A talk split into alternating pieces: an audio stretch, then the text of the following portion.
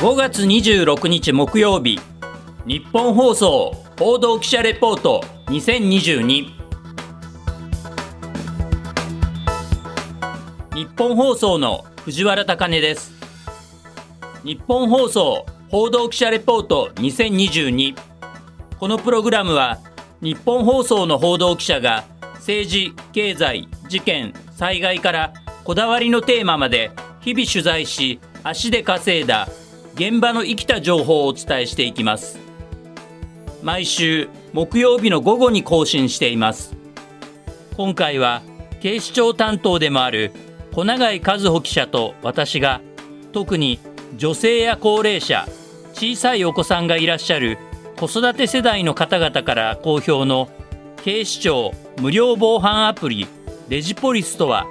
というテーマでお伝えしていきます。なおこの後は小永井記者がレポートを担当します。はじめまして小永井和穂です。この4月で入社5年目となりました。野球中継の日本放送ショーアップライターや競馬中継を担当していましたが4月からはフィールドをちょっと変えて報道記者としても活動しています。ここからは私、小永井がレポートを担当していきますので、よろしくお願いいたします。さて、先月15日の朝、埼玉県と東京北区の間を走っていた電車の中で、10代の少女の体を触ったとして、50代の会社員の男が現行犯逮捕されました。警視庁によりますと、当時電車内が混雑している中、逮捕された男が自分の体を触っているのに気づいた被害者の少女は、警視庁のスマートフォン用の無料防犯アプリ、デジポリスの痴漢撃退機能を活用。周囲の電車の利用客に助けを求めたことで、男性客らが男を取り押さえたということです。なお、警視庁の調べに対し、男は容疑を認めています。今回の痴漢被害の犯人逮捕につながった警視庁の無料防犯アプリデジポリス。このデジポリスについて普段、痴漢被害や少年少女が巻き込まれるような犯罪などを防いでいくことを担当している部署、警視庁生活安全部生活安全総務課の湯沢健二警視に、私と藤原高根キャップがいろいろとお話を伺いました。まずは、デジポリスを開発したきっかけ、理由などを教えてください。開発した時期にありましては、平成28年3月からの配信となっております。各種犯罪の被害防止を図るため、従来のメール配信サービスによる情報伝達に加えまして、スマートフォン向けのアプリを開発し、広く都民に犯罪情報を提供するため開発いたしました。開発されたきっかけも警視庁らしからぬアプリを開発しようみたいな機運があったということですよね。その通りでございます。あの開発する方も警察というハードルを少し下げながら作ったアプリでございます。次に、デジポリスのサービス内容と先月から追加された新しい機能などについて湯沢警視に聞きました。デジポリスにつきましては、地図端末を利用した犯罪発生情報やメール結晶などの配信を行っております。新しく追加した機能でございますが、痴漢撃退アプリの強化、ここ通知、あとパトロールする際の補助的な機能、あと犯罪が発生した場合ですね、そこに過去の犯罪発生情報がわかるエリア通知機能、この4つが追加されました。今回新機能で痴漢されていませんかって画面を追加したのは、まあ、警視庁であの、ピーポーズという大学生の防犯ボランティア団体がありまして、その中の意見交換の中で、女性の大学生の方からは声が出しづらい。また男性の学生からは、痴漢を見たんだけど声をかけづらかったという意見があった。それを踏まえて、今回追加をさせていただいたものであります。もう警察だけではなく、やはり若い方の意見を取り入れていくのがこのデジポリスのいいところだと思っております。今後もそういう意見を取り入れて、どんどんどんどん進化していきそうですね。はい。ぜひそういう意味では、あの、皆さんに使っていただいて、いろんな意見を聞きたいと思っております。若い方たちの意見を参考にしながら進化し続けるデジポリス。湯沢警視は先ほど私が紹介した先月の痴漢被害について、被害者となった10代の少女が使った痴漢撃退機能にまつわる驚きのエピソードなどを話してくれました。今回、あの、被害に遭われた女性の方も、4日前にデジポリスをダウンロードしたばっかりということで、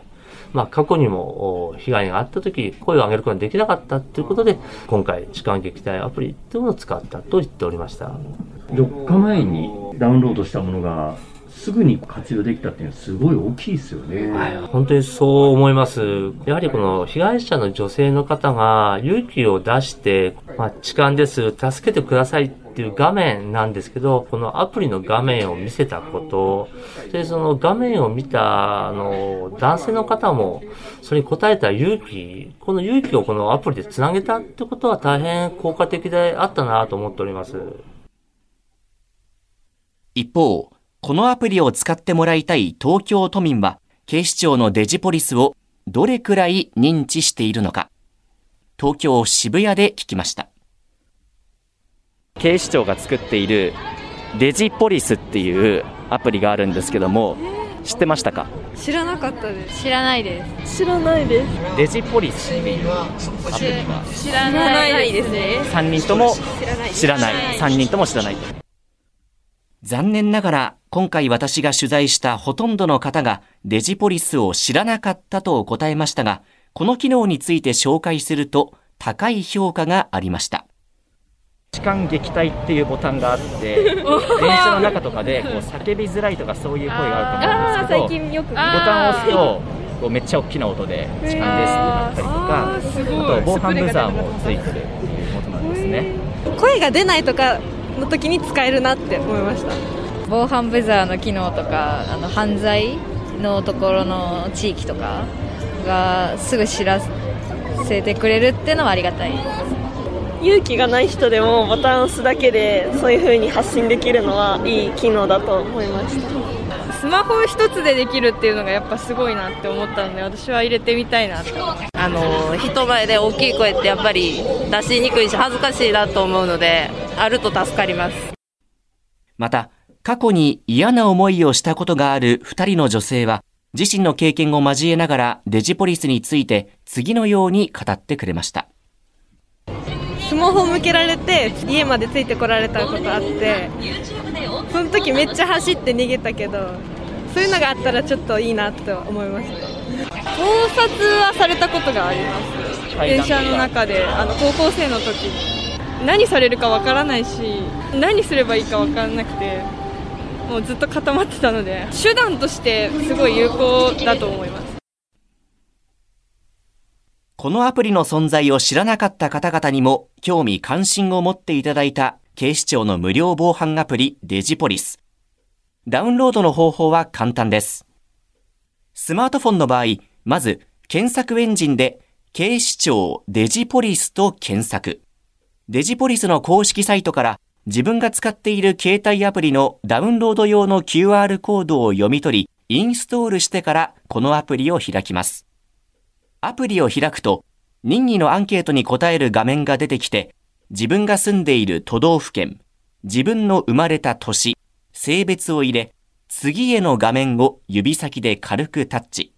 ちなみに、これらのアンケートに答えたくない場合は、次へをタッチするとすぐにマイエリアの設定画面に変わります。そしてマイエリアの設定画面が表示されたら自宅や学校、職場などといった普段自分がよく行く東京都内のエリアを最大3カ所マイエリアとして設定して終了です。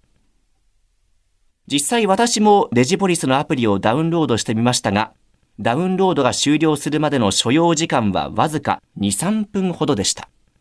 また、マイエリアについては、私は神奈川県民なので、勤務先の日本放送の本社がある千代田区を設定しました。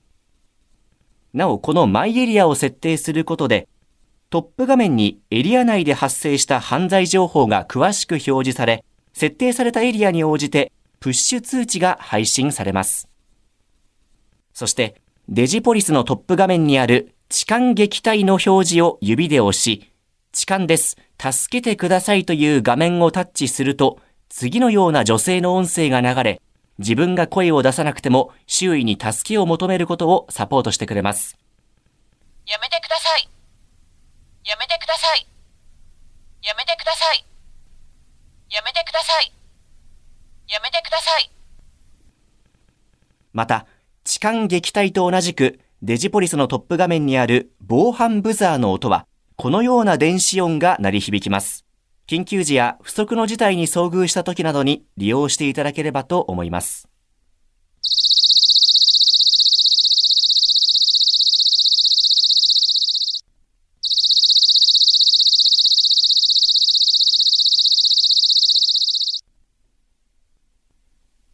さて、今回の警視庁生活安全総務課の湯沢健二警視への取材の最後、デジポリスの上手な活用法などについて、湯沢警視から次のようなメッセージがありました。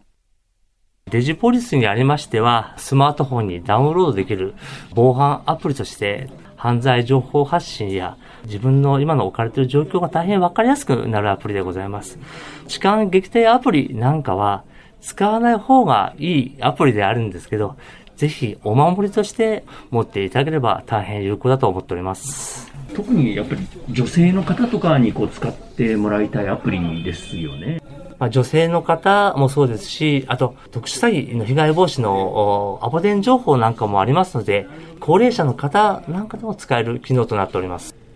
新機能を4つ追加したところでございますが、今後はまた都民の要望とかに応えた新しい機能の追加、また更新を検討して、より良いデジポリスを作ってまいりたいと思っております。